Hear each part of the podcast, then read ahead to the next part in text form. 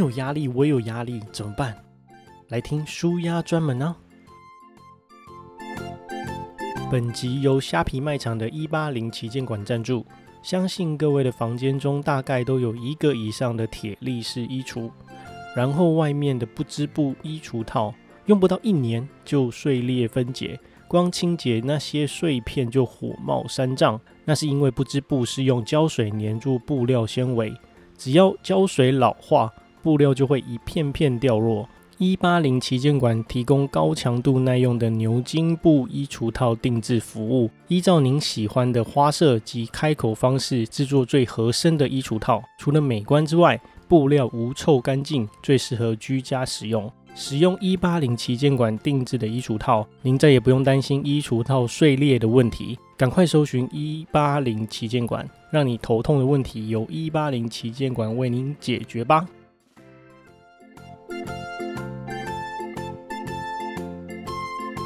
上集分享了离职创业的前置作业，这次来分享实际加入职业工会的流程吧。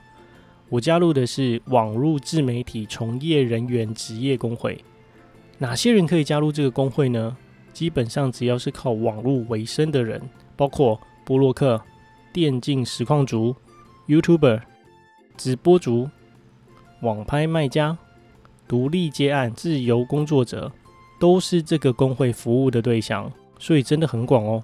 入会的流程非常简单，只要上网填写入会申请，准备好需要上传的身份证及健保卡相关的照片。填写过程中如果有任何问题，都可以加入官方的 LINE，直接询问就可以咯。如果以薪资最低级距二三八零零来加保的话，首次入会需要交的保护费如下：入会费八百元。月费为一个月一百二十元，劳保的费用是以天计算的哦，所以刚好满一个月的话，费用是一四四五元。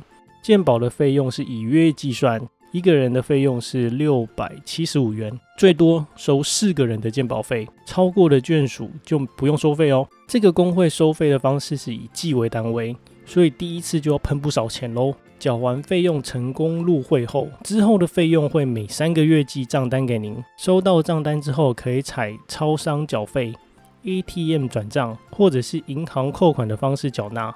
这告诉我们，创业真的很不容易哦，无时无刻都要缴一堆费用，不小心就会入不敷出哦。但是缴了保护费之后有什么好处呢？平常的时候是没有什么差别啦，但是有任何问题发生，例如，有劳资纠纷的时候，就可以向工会寻求支援，工会就会派黑衣人为你出头。没有啦，是提供相关的协助啦。但是加入工会并没有强制性，各位可以依照自身的状况来评估是否加入工会哦。今天的分享就到这边，我们下次见。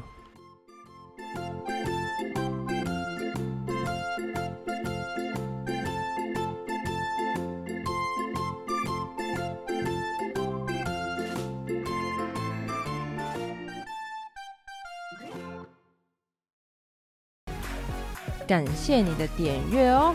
记得喜欢的话，请帮我分享、留言、加订阅哦！